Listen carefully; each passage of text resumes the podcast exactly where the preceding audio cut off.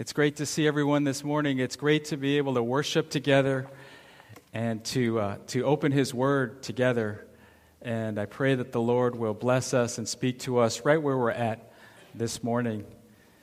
Um, we're continuing on in the sermon series in, in the book of Acts. And so this morning we're going to be taking a look at Acts chapter 16. So if you would, uh, if you have a Bible, uh, and if you don't, pull one from the pew in front of you. Turn with me to Acts chapter 16. And, and while you're turning there, I want to just uh, ask uh, just a real general question. How many of you here like to travel? Who likes to get out of town, go places, go see grandma, see something different? Um, likes to travel, yeah most of you, right? I know the harvesters are going on a Grand Canyon trip in another week or so uh, together. And so we pray that that will be a blessing. Um, but in your travels, when you've traveled before, have you ever, have you ever been unexpectedly blocked, rerouted, detoured from your destination, not able to go where you want to go? How many have had that experience? As well. Yeah, a, a lot of people, right, in your, in your travels. Um, I have, and, and, and I'll share a story that I've shared before um, here at church. And several years ago, I was um, I went to a missions conference in St. Louis, and uh, it was, should have been a pretty easy flight. Um, my family dropped me off in the afternoon at LAX, and I was supposed to go to LAX to St. Louis through Dallas, right? Probably American Airlines, I think, goes through Dallas.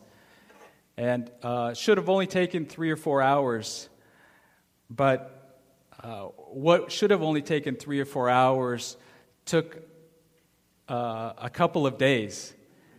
And so it was a pretty, uh, a pretty long adventure. And so when I was flying from LA and we went to Dallas, there was a big thunderstorm, you know, big storm of the century, one of those. Uh, sideways rain, lightning, um, uh, high winds, tornado watches. And so all of the flights, when I got there in the late afternoon or early evening, all of the flights were, were canceled. So I thought, okay, well, I'm a flexible guy. I'm not really a flexible guy.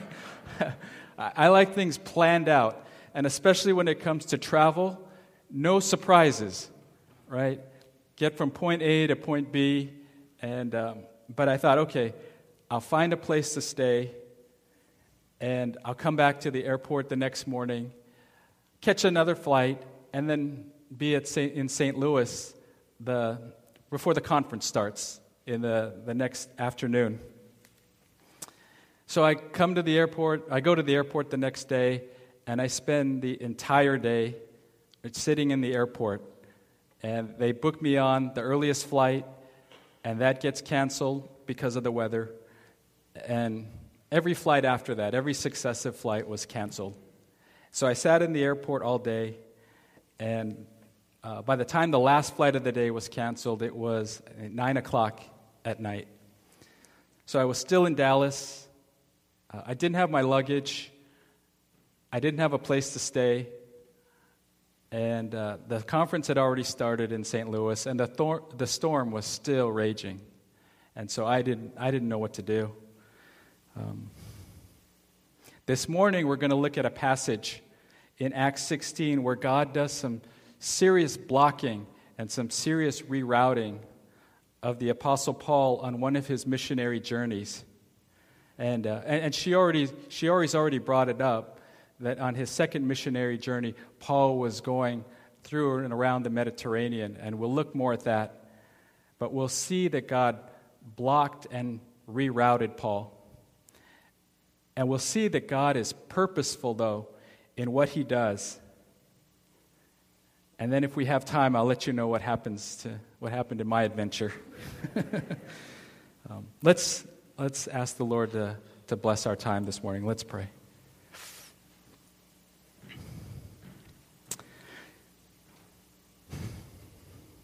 Heavenly Father, I ask that you would speak to us this morning Lord, we come from different places. We all have different needs. And uh, Lord, we know that you, uh, you see each one of us and you care for each one of us. And I don't know what the message has, Lord, for each person individually, but you do. And I pray that your Holy Spirit would speak to us this morning and um, grow in our hearts, Lord, and most of us draw us closer to you. We pray in Jesus' name. Amen. So, just, just to um, talk a little bit about the end of Acts 15. The end of Acts 15, the Apostle Paul, he plans his second missionary journey. So, you'll recall that Paul used to be Saul, right? Some of you know that he used to be Saul. He was a Pharisee that zealously persecuted Christians. He persecuted the church. And we saw that earlier in Acts. But in chapter 9, he is confronted and he's blinded by the risen Christ. Jesus blinds him on the road to Damascus, at which point he turns his life over to Jesus. And he eventually becomes one of the biggest champions of the faith. He brings many to Christ. He is focused on sharing and being a minister of the gospel. And he, he, he plants churches across the regions of Syria and Cilicia. And toward the end of chapter 15, Paul says, Hey, I want to revisit these churches. I want to go back and encourage the believers and strengthen them. And so in verse 41 of chapter 15, it says that he and Silas traveled through Syria and Cilicia, strengthening the churches. This morning, I'd like to focus then, that brings us to chapter 16, and I'd like to focus on two parts of chapter 16. This is verses 6 through 12, and then 22 through 34. So let me read that says Paul and his companions traveled throughout the region of Phrygia and Galatia, having been kept by the Holy Spirit from preaching the word in the province of Asia. When they came to the border of Mysia, they tried to enter Bithynia, but the Spirit of Jesus would not allow them to. So they passed by Mysia and went down to Troas. During the night, Paul had a vision of a man of Macedonia standing and begging him, Come over to Macedonia and help us. After Paul had seen the vision, we got ready at once to leave for Macedonia, concluding that God had called us to preach the gospel to them. From Troas, we put out to sea and sailed straight for Samothrace, and the next day we went on to Neapolis. From there, we traveled to Philippi, a Roman colony and the leading city of that district of Macedonia, and we stayed there several days. Then in verse 22, it says, The crowd joined in the attack against Paul and Silas, and the magistrates ordered them to be stripped and beaten with rods. After they had been severely flogged, they were thrown into prison, and the jailer was commanded to guard them carefully. When he received these orders, he put them in the inner cell and fastened their feet in the stocks. About midnight, Paul and Silas were praying and singing hymns to God, and the other prisoners were listening to them. Suddenly there was such a violent earthquake that the foundations of the prison were shaken. At once all the prison doors flew open and everyone's chains came loose. Um, sorry, I lost my place here. The jailer woke up, and when he saw the prison doors open, he drew his sword and was about to kill himself because he thought the prisoners had escaped. But Paul shouted, Don't harm yourself. We are all here. The jailer called for lights and rushed in and fell trembling before Paul and Silas. He then brought them out and asked, Sirs, what must I do to be saved? They replied, Believe in the Lord Jesus, and you will be saved, you and your household. Then they spoke the word of the Lord to him and all the others in his house. At that hour of the night, the jailer took them and washed their wounds. Then immediately he and all his household were baptized. The jailer brought them into his house and set a meal before them. He was filled with joy because he had come to believe in God, he and his whole household. So, as I studied these two passages this week, something that became increasingly clear to me is that what's happening here is God directed. It's totally God directed. Another way of saying it is the story that's being written, that's being played out here, is God's story. Pastor Corey said it a couple of weeks ago that the book we've been studying is called Acts of the Apostles. But really, it's the acts of the Holy Spirit. If for a moment the Apostle Paul thought he was in control, in control of his schedule, in control of where he goes, in control of his freedom, what happens in these what happened in these two passages should have dispelled that notion pretty quickly. Paul was not in control. Now, I thought it would help if we looked uh, a little bit at a, at a map. And this is a map of Paul's journey. So it's, again, like I said, it's a little bit of what Shiori was pointing out as well, because this is Paul's second missionary journey. So this is new to me. Let me use this. But um, so Paul starts out down down here, right? In this down here is Israel, is Judea, Judea. I'm sorry, here, and Jerusalem, and he has planted churches in Syria and Cilicia in these areas in his first journey. And like I said, he wants to go and he wants to strengthen the churches and encourage them. So he goes, he and Silas go from here to there. And then it says in um, verse 6 of chapter 16, they go into the region of Phrygia and Galatia. And so you see here it says Galatia. So this green part, all here is Galatia. And then Phrygia, as I understand it, is kind of this southern part over here. So they go to this area of Phrygia and Galatia. One thing I wanted to point out was Shiori had mentioned the Chungs who are serving in Ankara, Turkey. That's right here. It's actually even listed. This is Ankara, Turkey. I just point that out because I think it is so cool how we, our little church here in West Covina, could have a reach and an influence spreading the gospel through the missionaries that we support in a place that used to be Galatia, in a place that we read about in the Bible. That our church today serves and supports people reaching the gospel here in Turkey, which is modern, all of this is modern day Turkey now. Um, after the Apostle Paul and the team travel through Phrygia and Galatia, this is where the Holy Spirit really starts to assert himself. We read in verse 6, it says that the Holy Spirit kept them from going to, uh, from preaching in the province of Asia. So you see, this says Asia right here. This is the province of Asia. It's not the continent, not to be mistaken with the continent of Asia, which is right all up here. Um, but this province named Asia, they want to preach in Asia, but the Holy Spirit blocks them. And so they're traveling, traveling. And then in verse 7, it says they want to preach or they want to go to Bithynia. See this? It says Bithynia. They want to go north. So first they want to go south, and then they want to go north. And it says the Spirit of Jesus blocks that as well. So the Spirit of Jesus really is driving them. The Holy Spirit is driving them to, here it says uh, later in the passage, to Troas. This is where Troas is. Okay, in Troas, Paul receives a vision. By the power of the Holy Spirit, he receives a vision of a man in Macedonia saying, Come, please help us. So they're driven from here to there. And in Troas, then, he receives the vision. And Paul and Silas, then they sail up to Macedonia. And that's up here. And that's where Philippi is. Um, so that's, so I, I find that very interesting how clearly it shows that God is directing them how God is setting their course and their path. Basically, God ushered them through this region from here to here.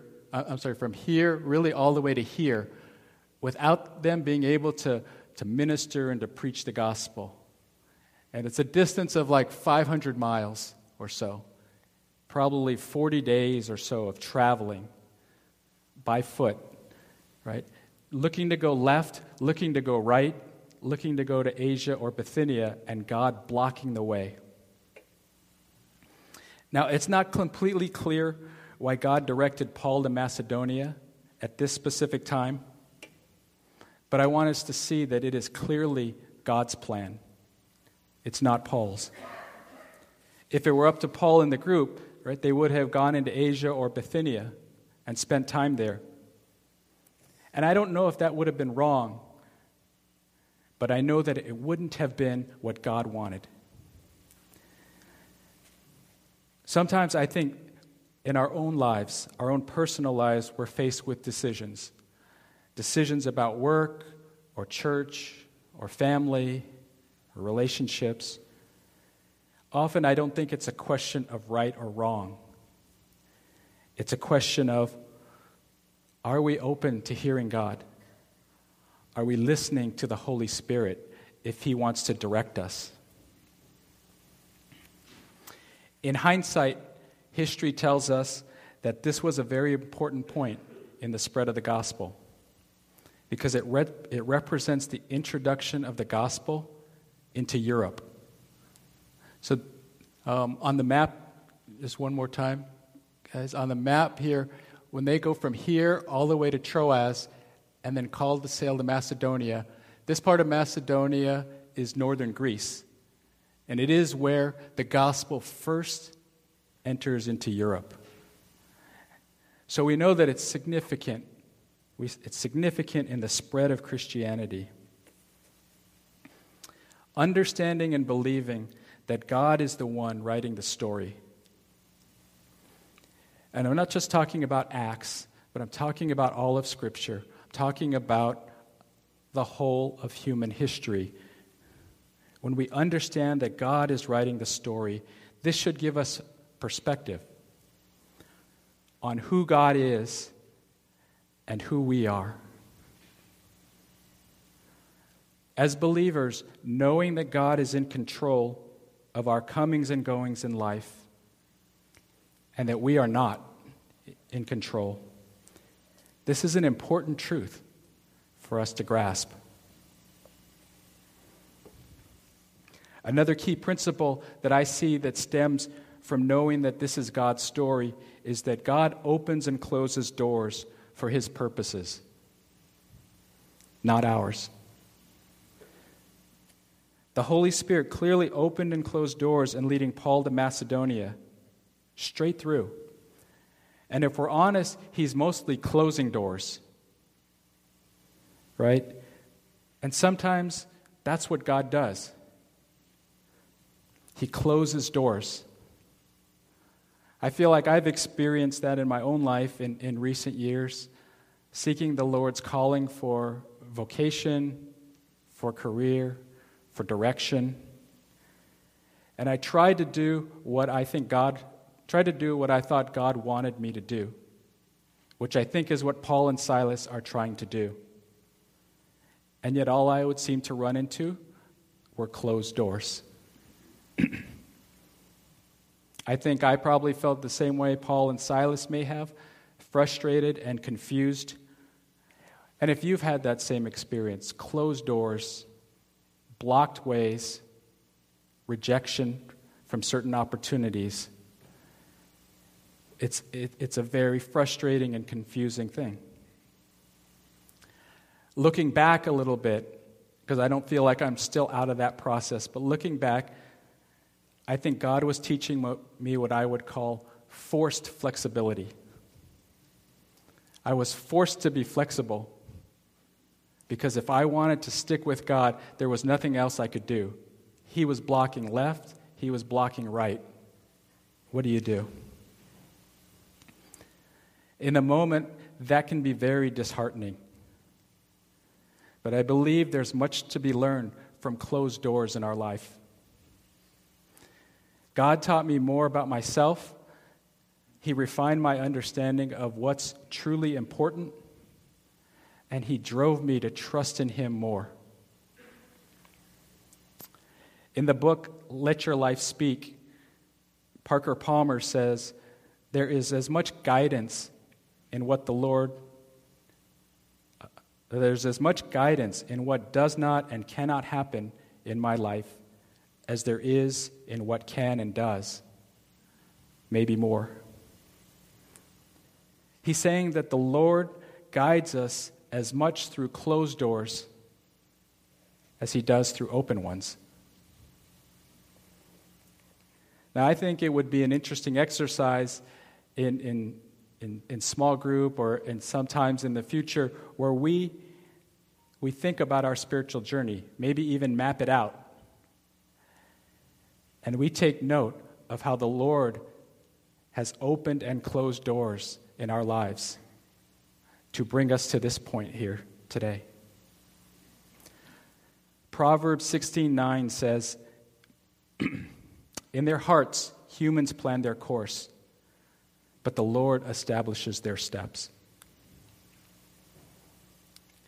If we look back at Paul and Silas in chapter 16, first the Holy Spirit closes doors from them preaching in Asia and Bithynia. Then they reach Macedonia. They're obedient to God's direction, and they go from Troas, and as we mentioned, they sail to Macedonia. And they reach Macedonia, and what happens? They're arrested and thrown into jail. Talk about a closed door. They must have been wondering did God really direct us here to get beaten and thrown in jail? But they remained faithful. We see in verse 25, it says, In jail, they were praying and singing hymns, and the other prisoners were listening. They were doing ministry in jail. And then God opens a door, literally. Right? In verse 26, it says, Suddenly there was such a violent earthquake that the foundations of the prison were shaken. At once, all the prison doors flew open, and everyone's chains came loose. The jail doors flew open, but the prisoners remained, and this resulted in the jailer and his household coming to faith in Christ. And we see that they form this relationship with the jailer, and he takes care of them. He helps them, he cleans their wounds, he feeds them. And soon Paul and Silas are released at the end of chapter 16, and the door was open again for them to continue preaching God's word. So, a second principle, which stems from knowing that this is God's story, is that God is purposeful. He is on a mission to glorify His Son and to advance His kingdom upon the earth. This is the story that He's writing. And in His sovereign power, God uses everything to accomplish that goal. Just think about the Middle East, for example. Think about how strategically it sits at the intersection of Europe, of Asia, and of Africa. What a key place for Christianity to be born and then to spread. Let's consider how the gospel spread here in Acts, how it spread from Jerusalem. And this is a second map. This is the last map, I promise you. This is the second map. It's a little different. Where'd that pointer go? There you go. Um, this is a map of, of all of the Mediterranean. Okay, this is all this is the Mediterranean Ocean, the Mediterranean Sea. And what I want to point out is that this whole region, you see this green line up here and it goes off and comes down. This whole area is part of the Roman Empire when Paul and Silas are doing their missionaries' journeys. Um, so the other map, all we did was look up to about this part right here, this side over, eastern, the eastern Mediterranean. This whole area, again, is ruled by the Roman Empire. In fact, the Romans called the Mediterranean Sea Mare Nostrum, which meant our sea. They owned it. We know, I think, probably that the, the Roman Empire was even larger than this, right? But this is the area we want to talk about today. They owned the Mediterranean. Roman sailing vessels and commercial ports dominated the Mediterranean. The Romans, they also developed, as you see, since they, this is their empire, they developed an advanced system of highways all around the coastline and all around and some inland in, the, in this whole area. Um, so they, they developed advanced highways and roadways during their time. A lot of it, as I understand, was probably there from the Greek Empire, whom they conquered uh, a bit earlier. Okay, so they had advanced systems, they owned the Mediterranean, they had sailing vessels. And these roads were built, and these, um, these, these uh, waterways were built primarily for military purposes, but they were also used for commercial purposes.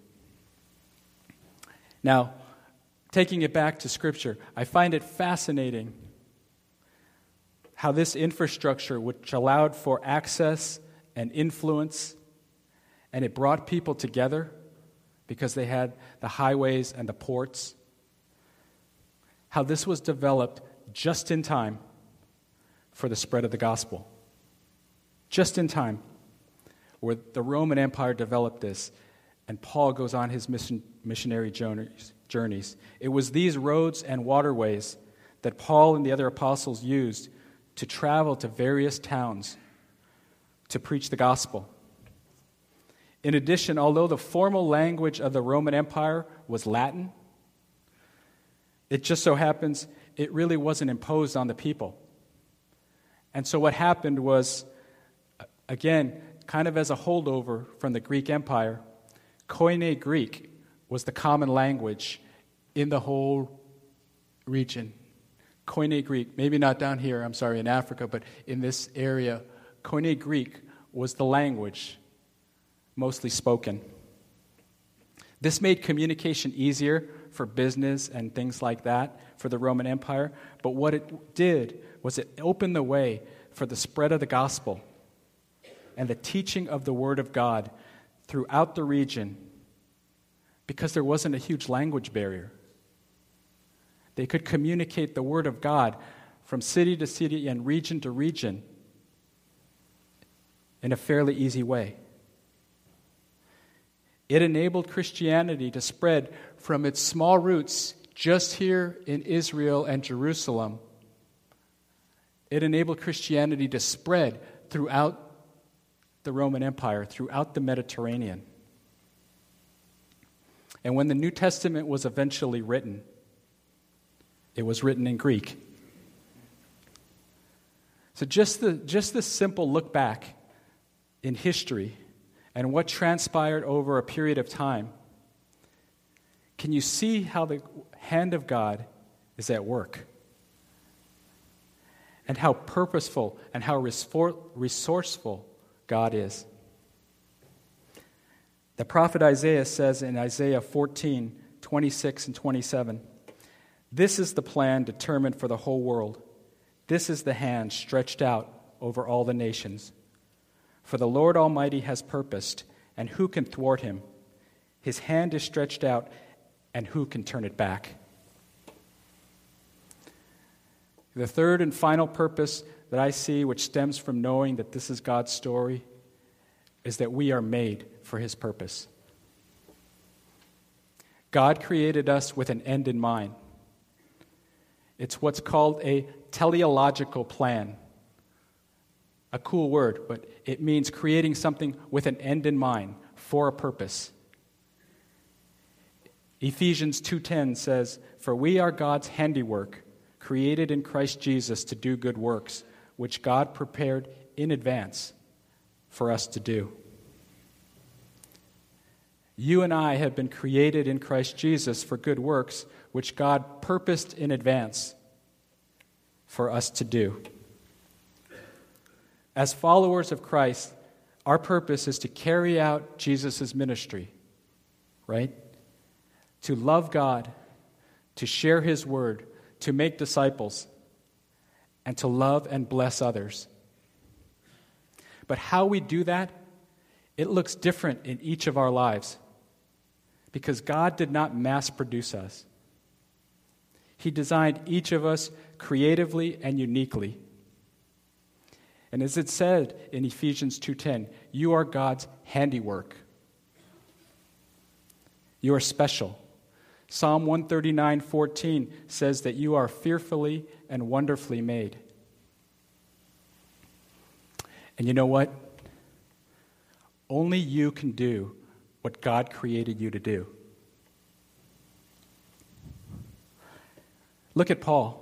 He was singularly qualified to carry out the spread of the gospel to the Gentiles around the Roman Empire. He was raised a Pharisee. He understood the Word of God and the New Testament or the Old Testament inside and out. He was trained in the knowledge of God's Word. He was also a Roman citizen. This afforded him certain rights and privileges and protections. He was a tent maker by trade. And in other parts of the New Testament, we see that opens doors for ministry. He was intense, he was passionate.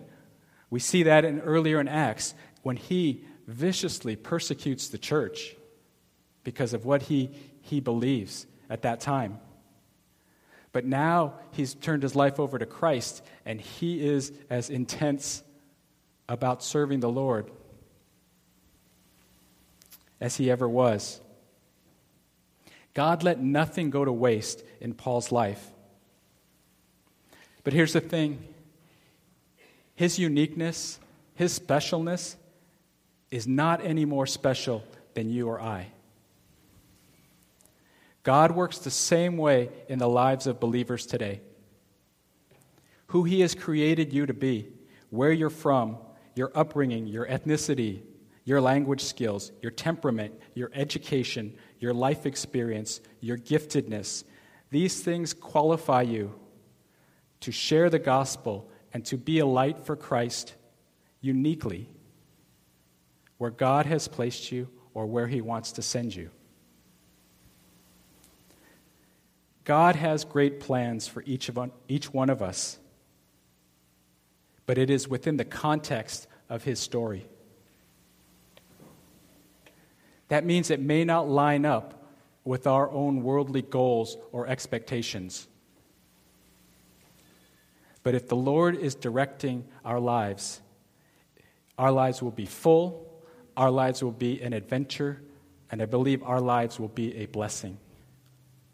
We will be blessed and we will bless others.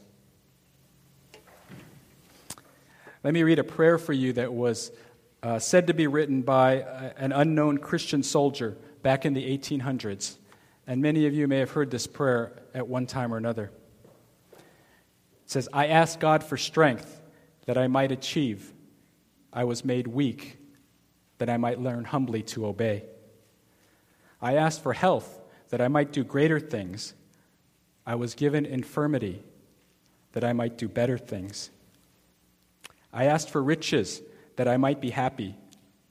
I was given poverty that I might be wise.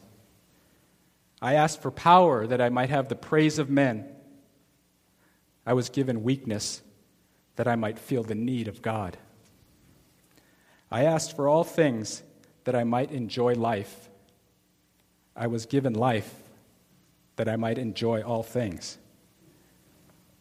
I got nothing I asked for, but everything I had hoped for. Almost in spite of myself, my unspoken prayers were answered. I am among all men most richly blessed. Now, that's someone who recognized that God works in our lives purposefully but He works in ways we don't expect. As He did with Paul, God wants to work in your life and in my life and to bless us richly. But it is within the context of His story, His purpose that He's writing. To finish my story earlier about trying to get to St. Louis for this missions conference, I eventually got to St. Louis. After a day and a half of sitting in the airport, I decided to take a bus. And it was, it was crazy. I, I'll tell you more some other time um, or on the side, but it was crazy. It was a 16 hour bus ride. I left at like 11 o'clock at night. So I didn't have to find a motel or any place to stay that night, right?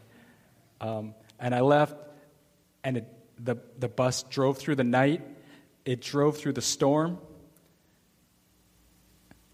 And uh, it also, before going to St. Louis, it went to Arkansas and Tennessee first. so um, I finally got to St. Louis, but in many ways, I think of that trip, that experience, as a metaphor for life detours, delays, storms, closed doors. But I did make it. I made it to the missions conference, albeit two days late. but like the Apostle Paul here in Acts 16, Acts 16, I don't know the reason for all the detours or delays, but once I was there, the conference was great, and I felt like I was there for everything that I was supposed to be there for. G.K. Chesterton, an English writer and poet from the early 1900s, said this I had always felt life first as a story. And if there's a story, there's a storyteller. I think as we grow in our walk with God, as we become more familiar with Scripture and with His Word, as we realize that we have very little control over life's circumstances, I think we begin to see a larger narrative going on. That we're not solo actors in this drama of life. Our lives have meaning and purpose when we connect into the larger, grander narrative of God's plan. And so, my encouragement this morning for us, for you, is to seek the Lord first, to seek to understand His story, and then seek to become a part of it. Let's pray.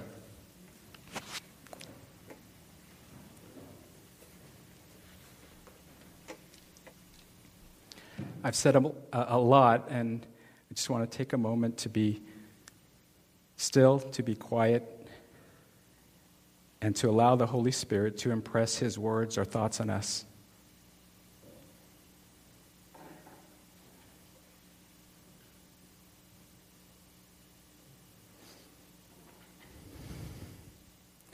Lord, you're a great God. Heavenly Father, we see you as the Creator God we know you as the storyteller, the author of life. Lord, and we want to connect with you. We want to find our way with you. Continue to move in us, Lord. Reveal yourself to us and draw us into your story. In Jesus' name, amen.